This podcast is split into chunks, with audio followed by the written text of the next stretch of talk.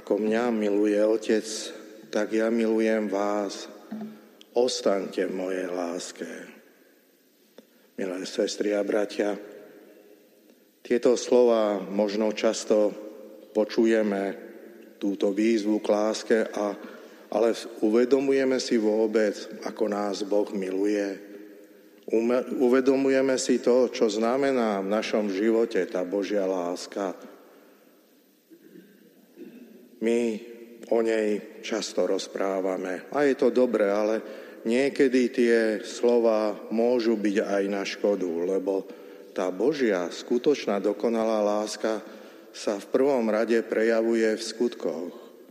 Boh stvoril svet pre nás ľudí, povolal nás k životu, aby nám dával svoju lásku, aby nás obohacoval svojim pokojom, radosťou.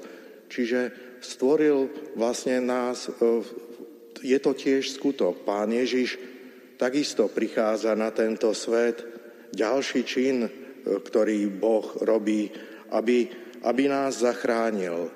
Posiela svojho syna, ktorý berie všetko zlo, všetky hriechy na seba. A samotný pán Ježiš počas toho účinkovania na zemi vyzýva apoštolov a následne aj nás a hovorí, Nik nemá väčšiu lásku ako ten, kto položí svoj život za svojich priateľov. Čiže tá skutočná, dokonalá láska sa prejavuje v prvom rade v skutkoch.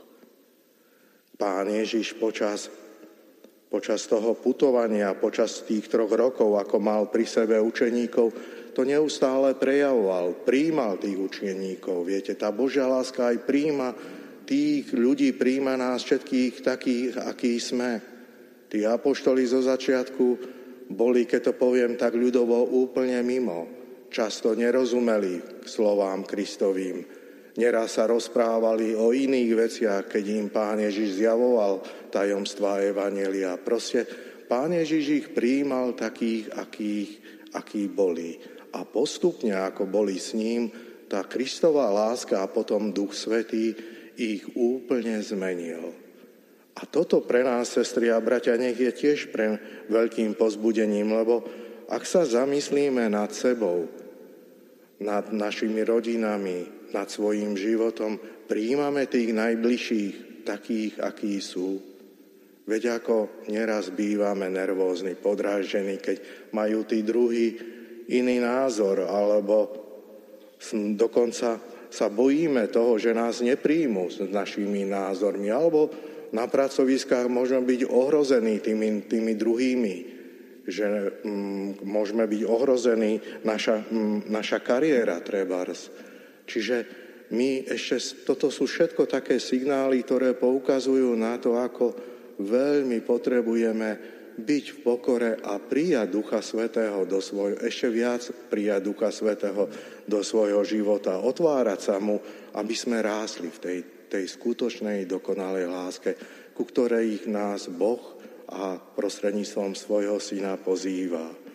A tak, sestri a bratia, majme srdce pokorné, Modlievajme sa k Duchu Svetému, aby, nám, aby nás menil, zachovávajme Jeho slova a týmto spôsobom nás bude rásť tá dokonalá láska, ku ktorej sme všetci pozvaní. Amen.